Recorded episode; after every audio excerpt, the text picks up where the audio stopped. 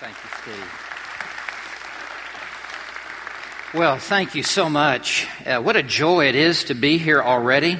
I've enjoyed being able to meet many of you in the lobby and up and down these different aisles. This has been on my calendar for over a year, and I've been looking forward with great anticipation uh, to being here with you tonight and tomorrow. And then I'll also be preaching on Sunday morning at Grace Bible Church. Um, I want to thank your pastor, Steve Swartz, who is one of our uh, excellent students at the Master's Seminary and the Doctor of Ministry program. He's so gifted and committed to the Word of God, and what a treasure he is to this community and to this church. And um, thank you for lending him to us. And I trust that every time he comes back, he's uh, a little sharper and even uh, pointed uh, even more in the right direction. Well, our conference theme is the Trinity, and I can't think of a better theme for us to have uh, for this time today and tomorrow, because the Trinity is perhaps the cornerstone doctrine in all of Christianity. Everything, in one way or another, rests upon this magnificent truth of the Trinity. We believe as Christians that there is one God who exists in three persons. Those three persons are co equal and co eternal. Uh, they are made of the very same essence and the very same nature. They each have different roles and responsibilities that they carry out in the economy of the Trinity. And yet they work together as though they are one. And so tonight I want to speak to you on the Trinity in salvation. Tomorrow afternoon I will speak on the Trinity in sanctification. And so what a joy it is for us tonight to look together into the Word of God on this very important subject. I want to invite you to take your Bible and turn with me to the book of Ephesians, to Ephesians chapter 1. And tonight, as we look together into the Word of God, I want us to look at verses 3 through 14. It is a passage that no doubt is familiar to most of us here tonight, and yet it is an ocean so deep, it is a mountain so high, uh, that we can never plumb the depths nor reach the heights of all that is contained in this extraordinary passage of Scripture. I want to begin by reading what will be our focus tonight, Ephesians chapter 1. I want to begin reading in verse 3, the Trinity in salvation. The Apostle Paul writes to the church at Ephesus Blessed be the God and Father of our Lord Jesus Christ, who has blessed us with every spiritual blessing in the heavenly places in Christ, just as He chose us in Him before the foundation of the world, that we would be holy and blameless before Him. In love, He predestined us to adoption as sons through Jesus Christ to Himself, according to the kind intention of His will to the praise of the glory of His grace, which He freely bestowed on us in the Beloved. In Him, we have redemption through His blood, the forgiveness of our trespasses, according to the riches of His grace, which He lavished on us in all wisdom and insight. He made known to us the mystery of His will according to his kind intention, which he purposed in him, with a view to an administration suitable to the fullness of the times. That is, the summing up of all things in Christ, things in the heavens and things on the earth. In him also we have obtained an inheritance, having been predestined according to his purpose who works all things after the counsel of his will, to the end that we who were the first to hope in Christ would be to the praise of his glory. In him you also, after listening to the message of truth, the gospel of your salvation, having also believed, you were sealed in him with the Holy Spirit of promise, who was given as a pledge of your inheritance with a view to the redemption of God's own possession, to the praise of his glory. It was theologian and church historian Ralph Kuyper who has written, quote, the doctrine of the Trinity is basic to the Christian religion. It is no exaggeration to assert that the whole of Christianity stands or falls with it. That is quite a statement, but it is a statement that is true. All of Christianity rises or falls with the doctrine of the Trinity. Every major doctrine, in one way or another, rests directly upon the sturdy shoulders of the doctrine of the Godhead. The Trinity is the atlas that holds up a world of doctrinal truths in the Christian faith. And nowhere is this more clear and more important than in the doctrine of salvation. Salvation is Trinitarian. The three persons of the Godhead are all a Savior. God the Father is a Savior. God the Son is a Savior. God the Holy Spirit is a Savior. And they work together in perfect unity and harmony in one saving enterprise. That is why when we baptize, we baptize in the name of the Father and the Son and the Holy Spirit. Because the Father is a Savior, the Son is a Savior, the Spirit is a Savior. And that baptismal formula in Matthew 28, verse 19, is a recognition that all three persons of the Godhead are mighty to save unto the uttermost. So critical is this truth that J.I. Packer writes, quote, the Trinity is the basis of the gospel. And the gospel is a declaration of the Trinity in action. Close quote. Packer is spot on. The gospel is a declaration of the Trinity in action.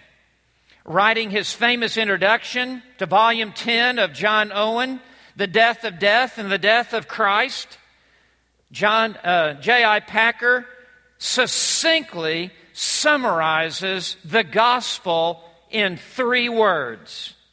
Write down these three words, and you have the most compact succinct statement of the gospel God saves sinners. God the Father saves sinners. God the Son saves sinners. And God the Holy Spirit saves sinners. And they work together in this one mission of salvation with perfect unity and harmony. By way of introduction, still, as we prepare to, to look at this passage, I want to set before you just some initial observations of verses 3 through 14 that I think will help lay a foundation and, and frame our understanding of these verses. Uh, the first is that this verses 3 through 14 is one continuous sentence in the original Greek. As Paul wrote this, he intended this to be one unit of thought.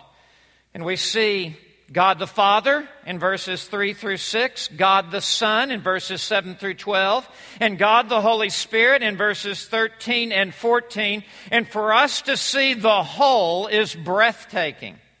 It's like flying over Manhattan, downtown New York City. It's far more breathtaking to see the entire skyline at once than to simply see each individual building just one at a time separated from the other buildings.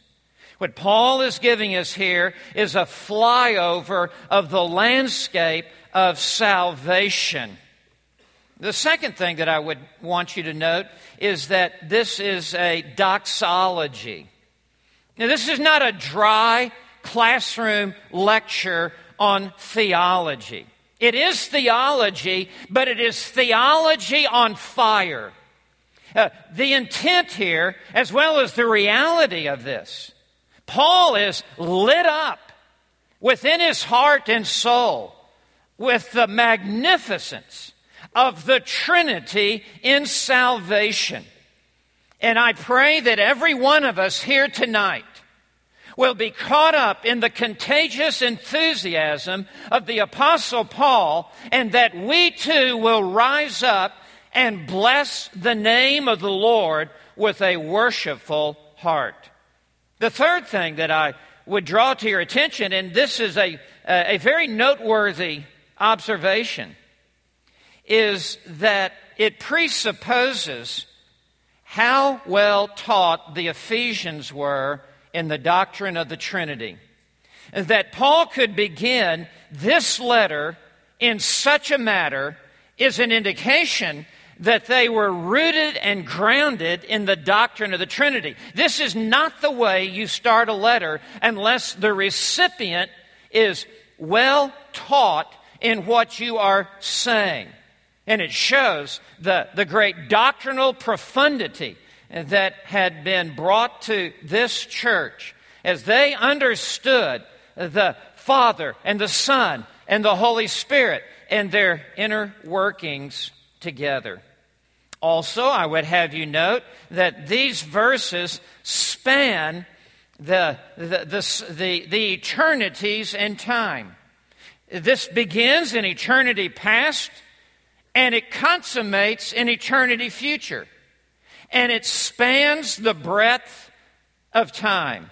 From everlasting to everlasting, you are God, and so also is His salvation from everlasting to everlasting. It began in eternity past, it is brought to climax in eternity future, and it, it, it spans the entirety of time. Also, you need to note that Paul is not dealing here with nations and large people groups, but individuals within nations and individuals within people groups whom God the Father has set his heart upon for his saving purposes. And the other thing that I would have you to note, still by way of introduction, is to remind you that as Paul writes this, he is chained to Roman soldiers. He is in, under house arrest. He is in Rome. He is confined like an animal in a house for two years. Uh, this active, dynamic man who is on the go for God is now hemmed in to this house in, in, in Rome. He is chained to the Praetorian Guard. And yet, as Paul writes this, though his body is in prison, nevertheless, his soul and his spirit is soaring to the heights of heaven. And this is an indication for every one of us here tonight that no matter where you find yourself circumstantially in life, no matter how difficult the hour, no matter how great the adversity may be, nevertheless, your heart and your inner person is seated in the heavenly places with Christ Jesus at the throne of grace. Well, all of that is to orient us now to this wonderful Trinitarian passage. And I want you to note first, I have three headings tonight as we look at this passage. And I want you to note first, it's very simple the Father saves. Beginning in verse 3, the Apostle Paul begins at the trigger point of salvation that everything is flowing from God the Father. He begins, Blessed be the God and Father of our Lord Jesus Christ. Not blessed be the God, the God and Father and our Lord Jesus Christ. The focus is uniquely upon God the Father. In salvation, everything begins with God the Father. It begins with His sovereign will. The Father is the fountain of all grace, He is the source of all grace.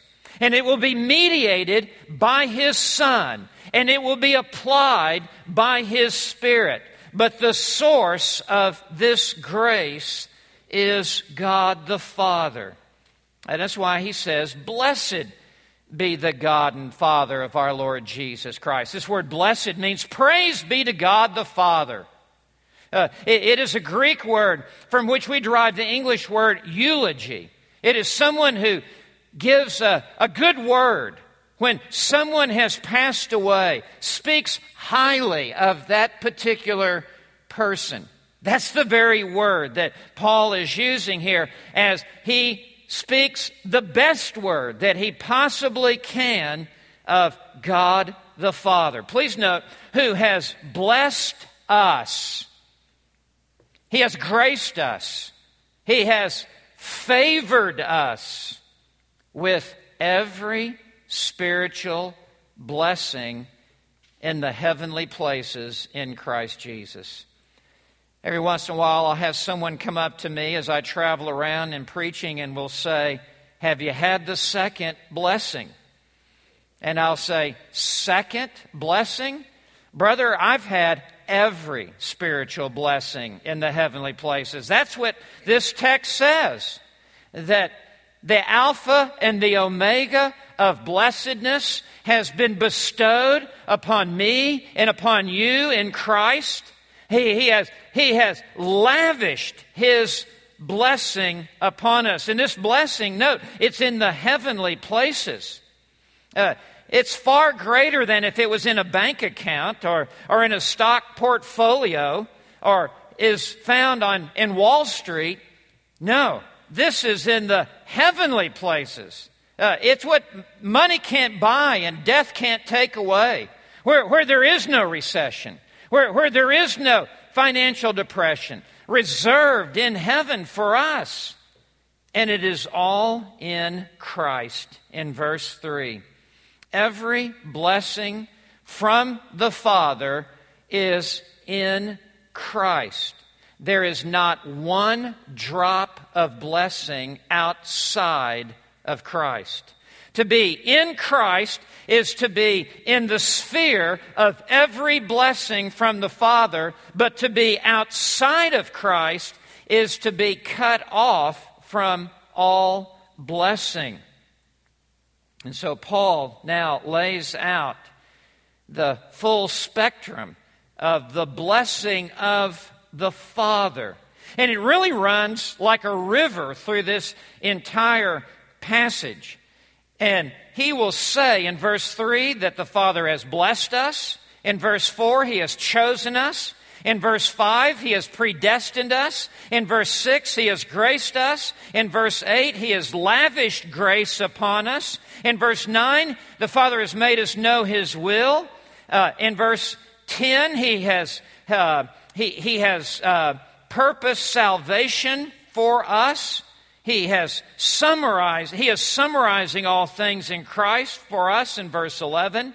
He is working all things after the counsel of his will, verse 11. He is to be praised in verses 6, 12, and 14. The Father has sealed us in verse 13. He has given us the Spirit as a pledge in verse 14. Please do not miss the heavy emphasis of the saving activity of God the Father. And so often we simply think of Christ alone as being a Savior. And He is our Savior. He is the Savior of the world, John 4, verse 42. But so also is the Father, and so also is the Spirit. And we would have but a, a limited, restricted, minuscule understanding of salvation.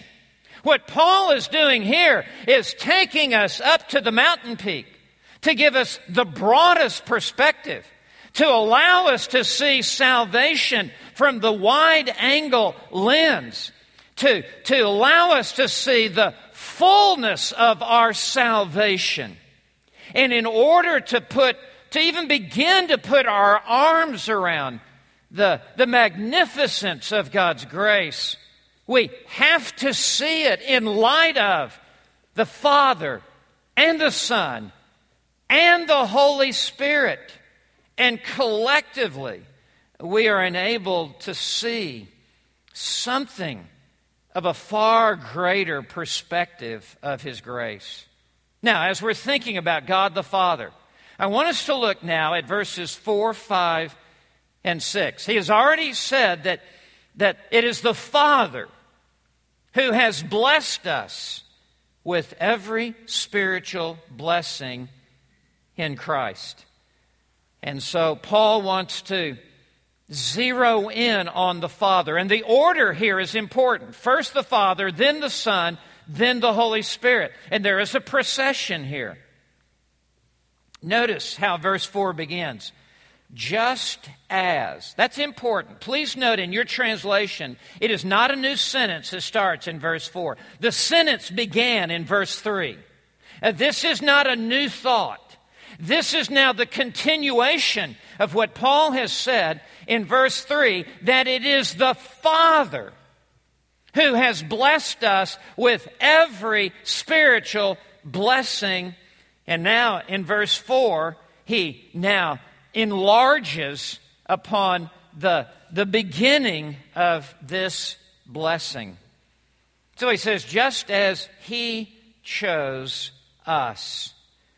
Every time I come to this verse, my heart flutters still to this day that He chose us. Please note, this does not say we chose Him. It says He chose us. The Mississippi River is running north to south, not south to north. This is flowing top to bottom. This originates with the sovereign will of God. This is initiated by the sovereign will of God long before you and I were even born. Notice, just as He, God the Father, chose us. This word chose is very important. It, really leaps off the page, quite frankly. Now, this word chose means that he selected out of many possible choices. The word was used in the Septuagint, the Greek translation of the Old Testament, to describe David when it was time to fight Goliath. And he went down to the river bed and he chose five stones for his slingshot. Now, I promise you there were more than five stones in that riverbed. But he chose out from among the many five that would suit his purposes perfectly. For reasons known to David, he chose these five to bring down the giant Goliath. It's the very same word that is used here that out of the entire human race, God made a distinguishing choice of those whom he would save. And this verb chose is what we call in the reflective, is a reflective uh, verb, which simply means this God chose by himself and for himself.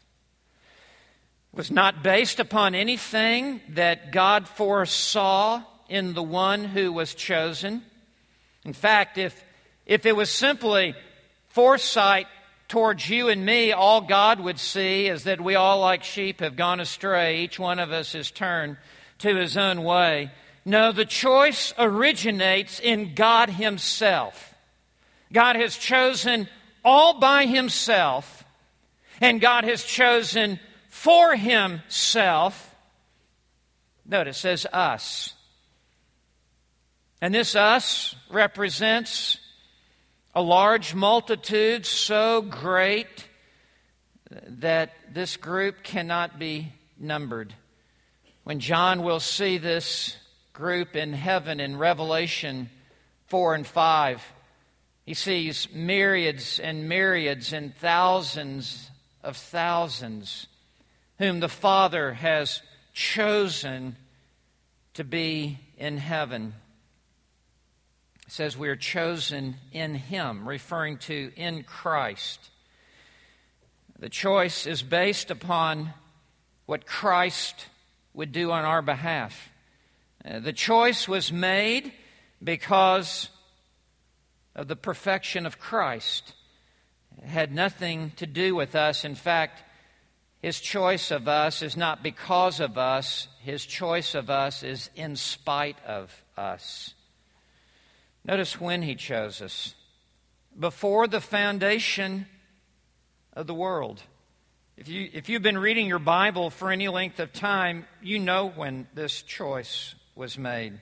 Spurgeon said, God would have had to have chosen me before the foundation of the world. He would have never chosen me after He made me. Well, long ages ago, before time began, in eternity past, before anyone here tonight was created or born, before this world even came into existence, God, who is always previous, God made his sovereign choice of those whom he would save. And many ask, why did God not choose all? Well, the real question is, why did God choose any? An even bigger question is why didn't he choose you? And why did he choose me? If in fact you have been chosen. That is the burning issue.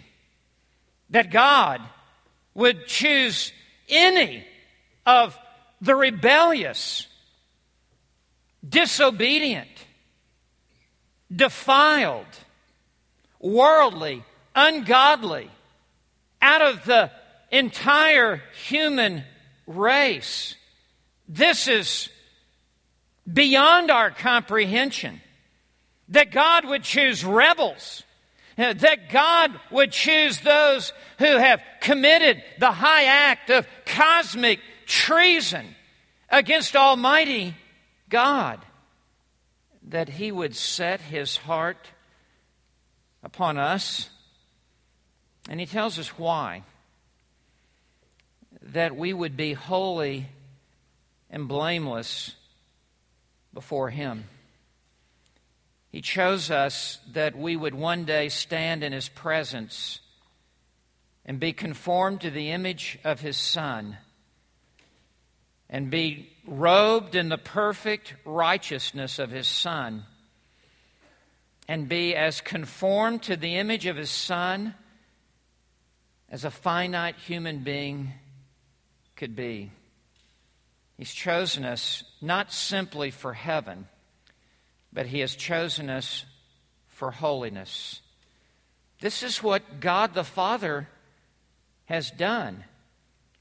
John Stott calls this truth of divine election a divine revelation not a human speculation. No, no human mind would have ever conceived the doctrine of sovereign election. This has to be God's truth because no human would have ever concocted or designed such an extraordinary truth like this. And Martyn Lloyd-Jones refers to this teaching as a statement, not an argument. And Paul is simply stating it. There's nothing to debate. There is no argument on the table. It is a pronouncement of the fact of the reality of salvation. And J.C. Ryle asserts that this truth stated here is in simplest and most undeniable language. Close quote. Listen, it's not hard to understand. It may be hard to swallow. It's not hard to understand. Anyone who can read black print on white paper and have two brain cells touching between their ears can clearly see what Paul is asserting and stating here.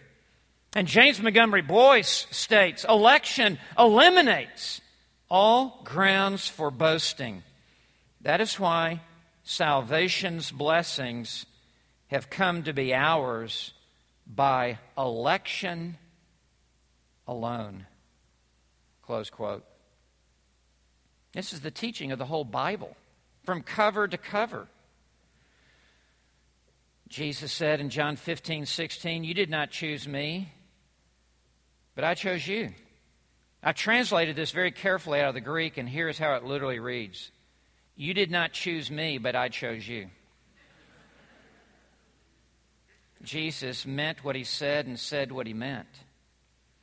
He said in John 15, 19, I chose you out of the world. Please note, he didn't choose the world. He chose you and me out of the world. Paul writes in Romans 9, verse 18, He has mercy upon whom He has mercy, and He has compassion upon whom He has compassion, and He hardens the rest. So then it does not dep- depend upon the man who wills or upon the man who runs, but upon God who has mercy. Colossians 3:12, 1 Thessalonians 1:4, 2 Thessalonians 2:13, 2 Timothy 2:10, Titus 1:1, James 2:5, 1 Peter 1:1.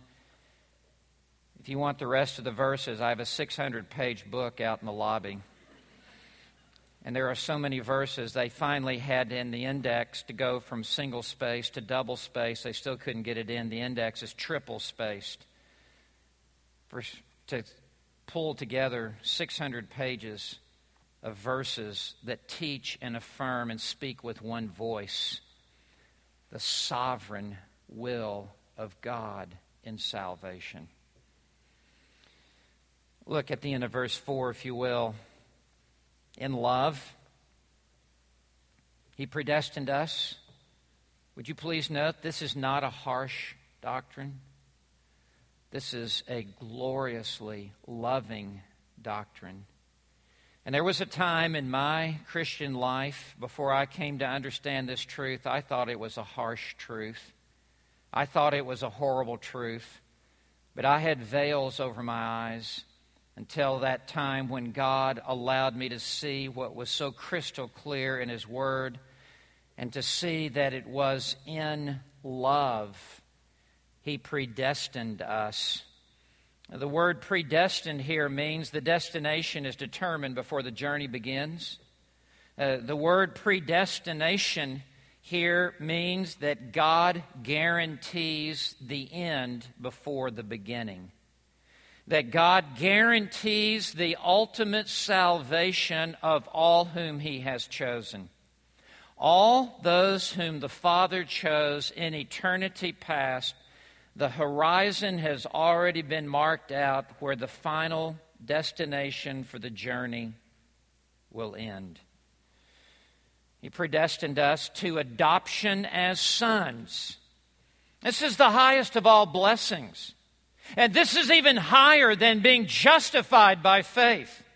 When we are justified by faith, we stand before God as a, as a, as a guilty sinner, and by faith in Christ, God the Father declares us to be the righteousness of Jesus Christ. But adoption takes it further. by the doctrine of adoption, that same judge, rather than walking out of the courtroom, comes down off of the bench and says, I want you to come home with me. You are now adopted into my family. And everything that I have, and everything that I own, and everything that I possess is now immediately yours. The Puritans well understood that in the ladder of salvation, in the, the order of the blessings of salvation, adoption was at the, at the very highest apex. That we're more, we have more than salvation, we have sonship. Uh, we have more than simply forgiveness, we're in the family. That is what Paul wants to remind the Ephesians. And all of this through Jesus Christ, according to the kind intention of his will. If any one of us tonight thinks of this as a hard doctrine, it is only because we're looking at it incorrectly. If we truly understand this towering, transcendent truth of the sovereign election of God the Father, if we are to see it correctly as the Bible presents it, it is always seen as a truth of extraordinary, unparalleled, immense, infinite love according to the kindness of His will. If you would, turn back with me to Romans 8 just for a moment. Ro- Romans 8 and verse 28. And I want to just draw something to your attention very quickly how much God the Father is in the driver's seat of salvation. In Romans 8, in verse 28, Paul writes, and we know. In other words, this is Christianity 101. This is kid stuff. Uh, this is kindergarten level, entry level Bible truth and Bible doctrine. And we know. If you're saved, you know this. That God, and when he says God, is referring to God the Father to be distinguished from God the Spirit in verses 28, 26, and, and 27, and to be distinguished from God the Son in verse 32. So, verse 28 God is God the Father. God causes all things to work together for good to those who love God, to those who are called according to his purpose. Now, I want you to note the pronouns in verses 29 and, and, and, verse 30. This will be worth getting in your car and driving here tonight to see this.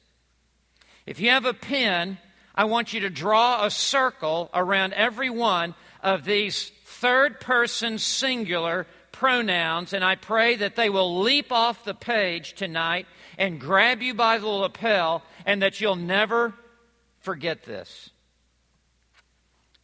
for those whom He, who's the He? God the Father. Those whom He foreknew, He also predestined to become conformed to the image of His Son. Uh, there again, the He is distinguished from His Son so that he would be the, that he refers to the son would be the firstborn among many brethren verse 30 and these whom he predestined that refers to god the father he also called that's God the Father. And these whom He called, that's God the Father. He also justified, that's God the Father. And these whom He justified, that's God the Father. He also glorified. Do you see that it is God who is driving this entire enterprise of salvation, it is God the Father. And he will do it in perfect cooperation with God the Son and God the Holy Spirit. But it is God the Father who has purposed it, God the Father who has planned it, God the Father who has predestined it, and it is God the Father working by the Son and the Spirit who calls, who justifies, and who glorifies. What a Savior is God the Father! It is the Father who foreknows, the Father who predestines, the Father who calls, the Father who justifies, and the Father who glorifies. All glory to our Father in heaven. So come back to Ephesians 1. I, I just had to take us to that Romans 8 passage.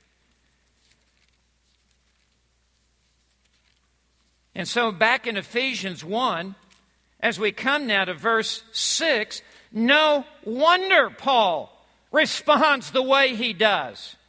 He's sitting in this little house under arrest, chained to Roman soldiers, and yet his heart is leaping out of his chest, and his spirit is soaring to the, to the third heaven, to the throne of grace. When he says in verse 6, to the praise of the glory of His grace. There can be no other response. It is this theology that produces this doxology. It is this truth that causes the heart to worship God. And then he adds, which he, God the Father, freely bestowed on us. Who bestowed grace? God the Father bestowed grace upon us in the beloved. Please note, capital B, if you have a good English translation. That is to indicate this refers to none other than the object of the Father's love, supreme love, the Lord Jesus Christ. All of this is because He chose us in Christ. Paul's response here must be our response tonight, or we don't get it. We too must rise up and bless the Father because of His gracious choice of us before time began. The higher our view of God, the higher will be our worship of God. And the more we have base, little, trivial thoughts about God, so our worship of God will be trivial and base. So, the Father saves. You see that? The Father saves. And you need to praise God every day while you're on this earth. And then one day when you are in heaven, you and I will praise the Father forever and ever and ever because of the infinite grace He has bestowed upon us. But now, second, I want you to note not only the Father saves, but as we come to, to verse 7, we now move from God the Father, now the focus is upon God the Son. And God the Son is also a Savior of sinners. And the salvation that the Father planned and predestined in eternity past is now accomplished and achieved within time 2,000 years ago. The Father planned it, the Son now purchased it. And so we begin reading in, in verse 7 In Him, the Him refers to Christ, who is the beloved at the end of verse 6. In Him, we, the we refers to all of us who were chosen before the foundation of the world. In Him, we, not the world, but we, have redemption. That is one of the most glorious words in the entire Bible. The word redemption is a compound word, and it means it means to pay a ransom price in order to secure the freedom of one who is held captive as a slave. It speaks of how all the sons of Adam and all the daughters of Adam's race were born into this world in bondage and in slavery to sin. When Adam sinned, we all sinned. We entered this world with original sin charged against our account and a ball and chain of guilt around our soul. And the sin nature of Adam has been transmitted from generation to generation, and, and we have inherited a, a sin nature that drives us to, to sin. And then we commit acts of sin. And because of this, we are the slaves of sin.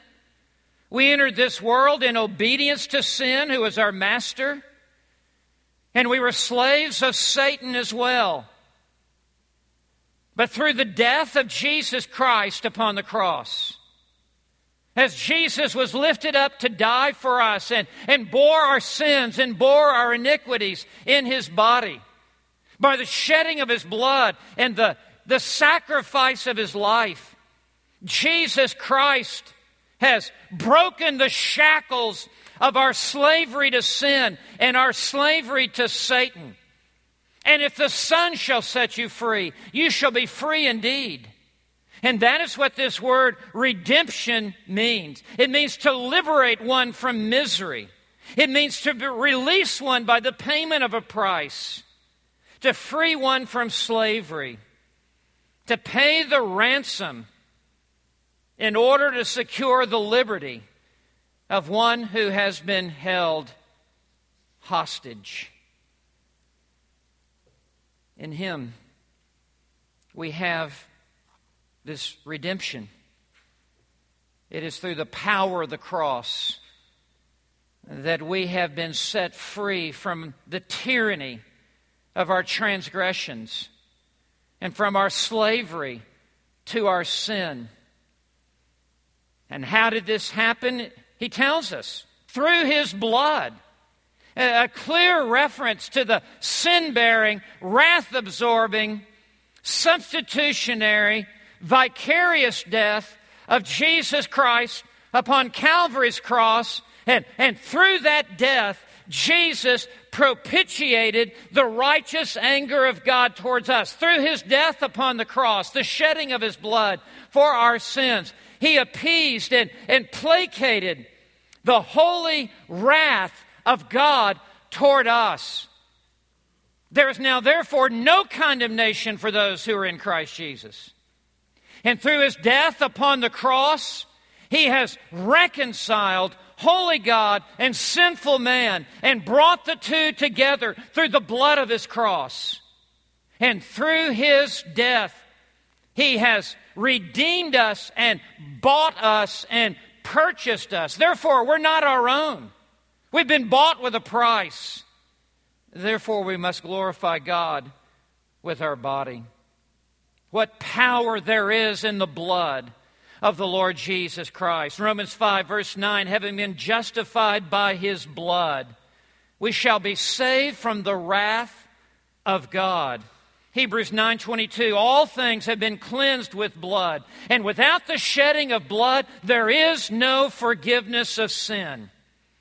Hebrews 10:19 We have confidence to enter the holy place by the blood of Jesus 1 Peter 1:18 You were redeemed with precious blood as of a lamb unblemished and spotless the blood of Christ. 1 John 1 verse 7 The blood of Jesus cleanses us from all sin. I could go on all night citing verse after verse that speaks of the power that is in the precious blood of the Lord Jesus Christ.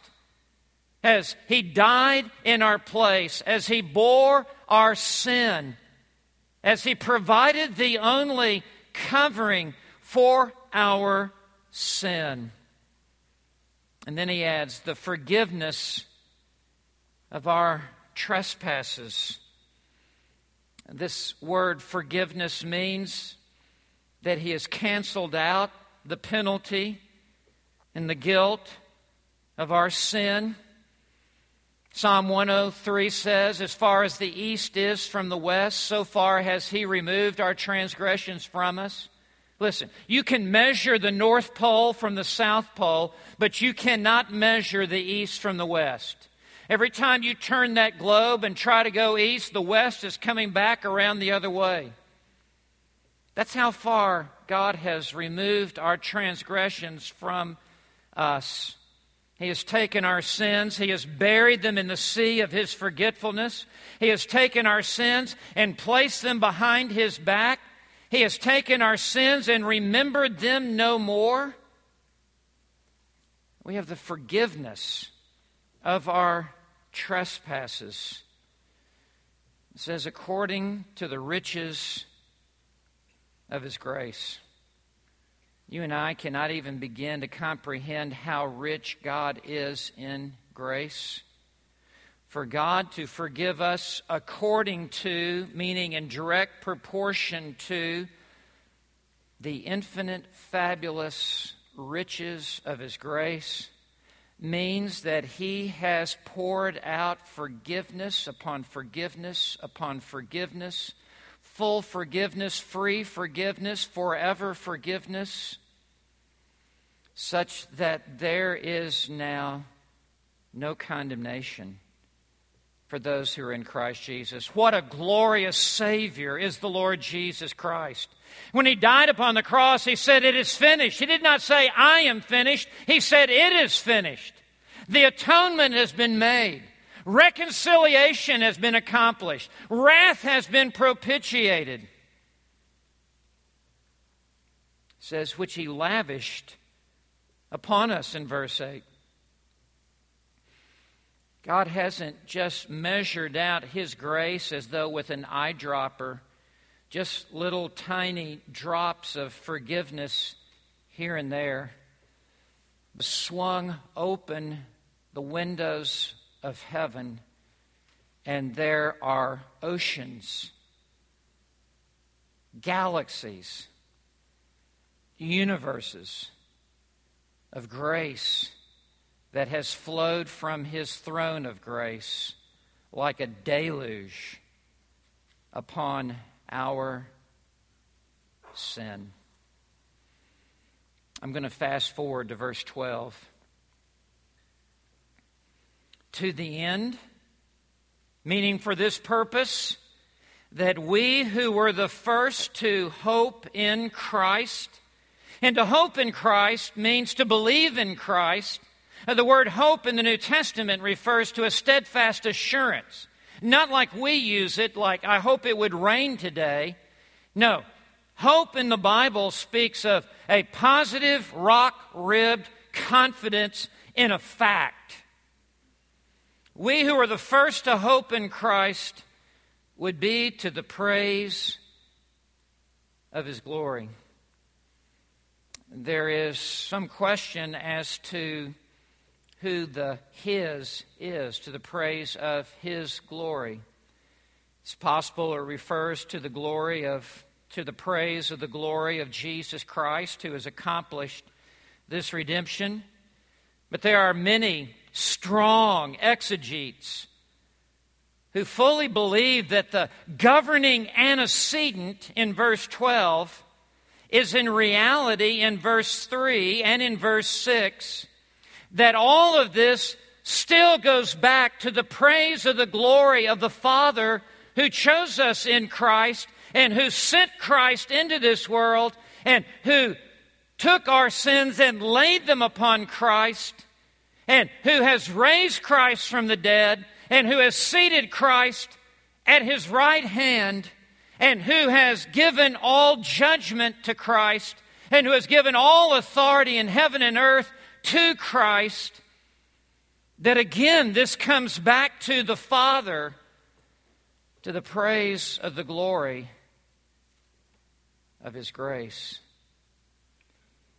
In reality, there are verses like this in which the Trinity is so interwoven in their saving purposes that it's hard to parse and to separate the working of one from the working of the other.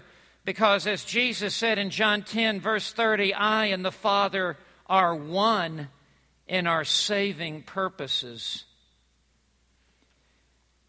Finally, I want you to note in verse 13 and 14 the Spirit saves. We have noted that the Father saves, verses 3 through 6, and we've noted that the Son saves, verses 7 through 12. But now the Spirit saves.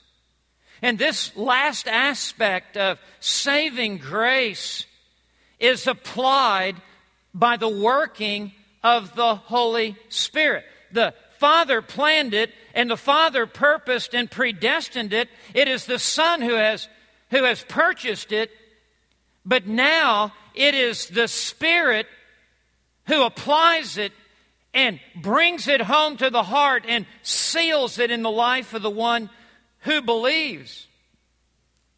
And those whom the Father chose are those for whom the Son died are those in whom the Spirit applies this grace.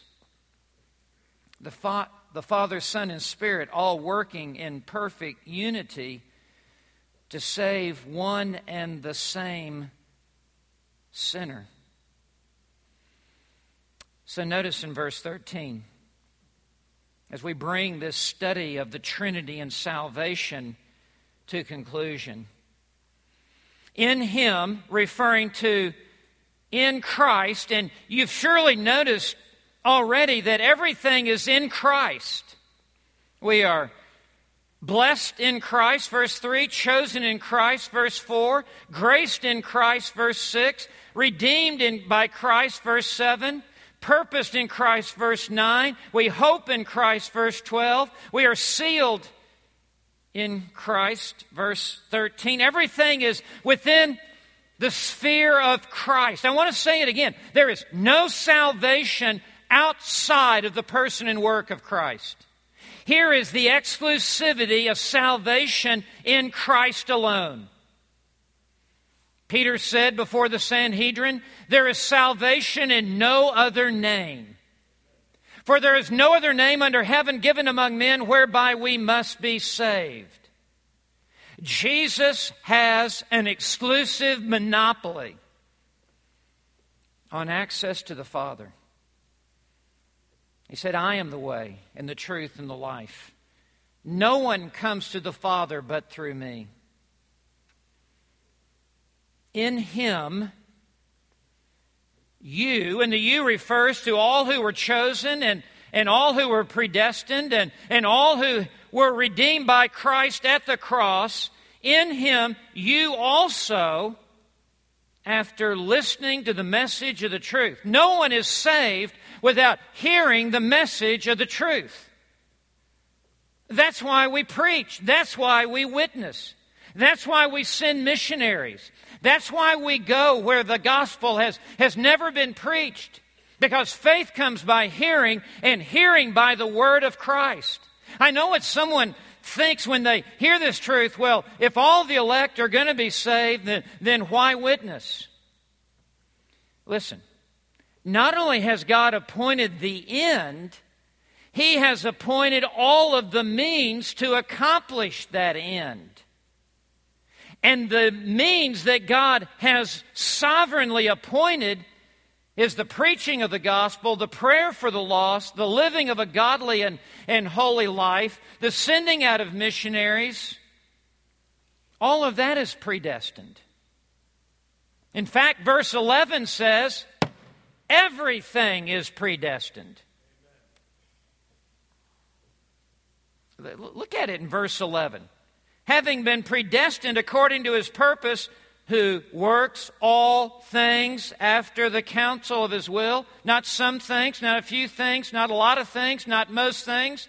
God works all things after the counsel of his will. Prosperity and adversity, life and death. It's all according to the sovereign plan of Almighty God in heaven. All of our days were written in his book, when as yet there was not one of them. And so, even for those who were chosen for salvation, God will send a preacher, a missionary, a godly mother, a next door neighbor, a football coach, whoever it is, to bring the gospel to them. In him, you also, after listening to the message of the truth, I want to say it one more time. No one in the history of the world has ever been saved without hearing the message of the truth.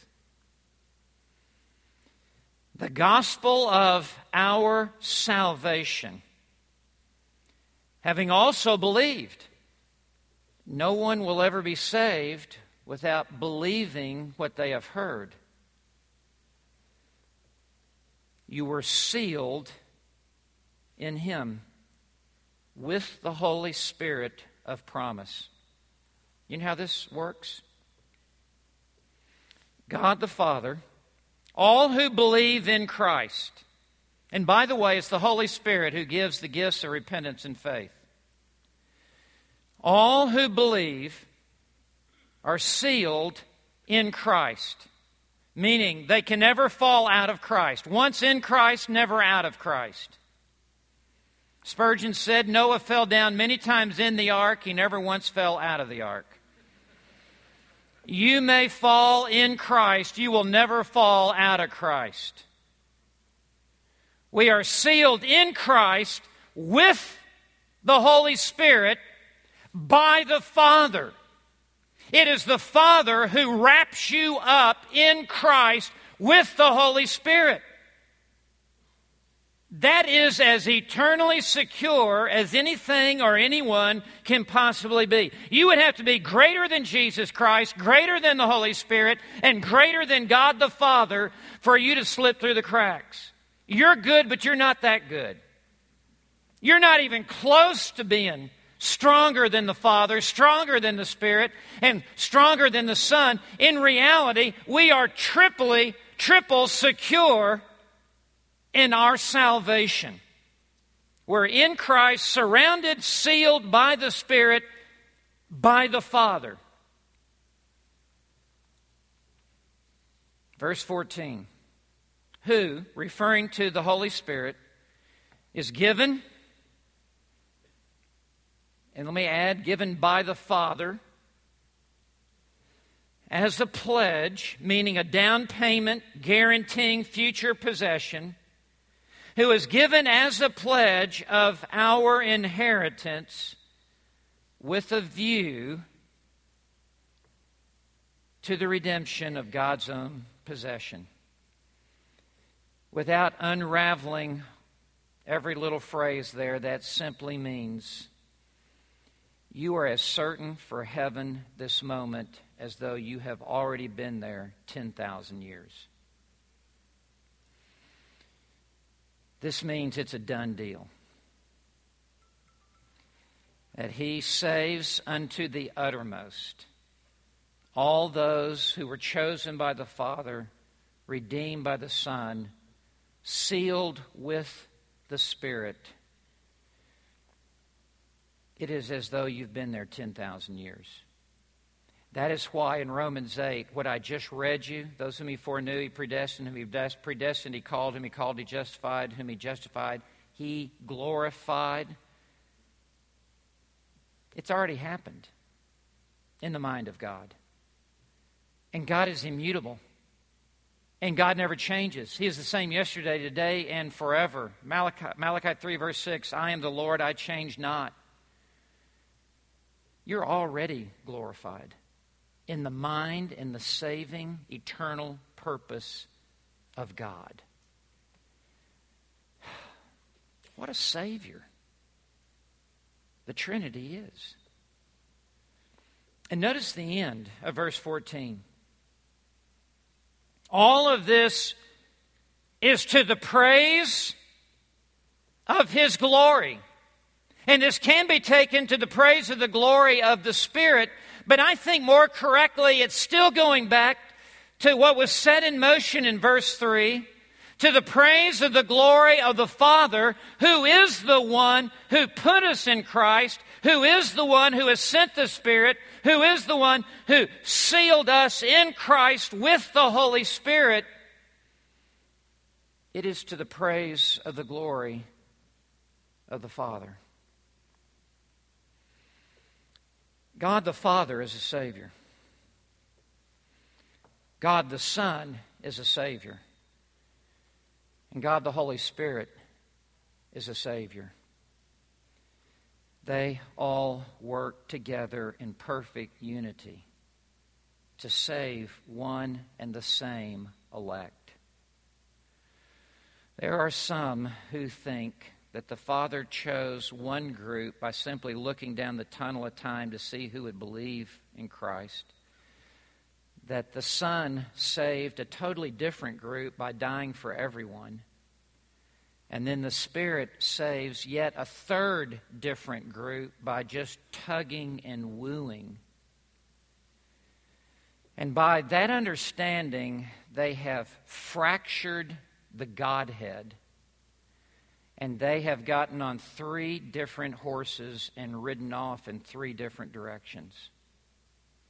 But what this text teaches, and what the rest of the Bible teaches, is that the Father and the Son and the Holy Spirit have focused all of their saving activity and work upon one and the same group it is those whom the Father chose, is those whom the Son has died for, is those whom the Spirit has drawn to Christ and been and seals in Christ.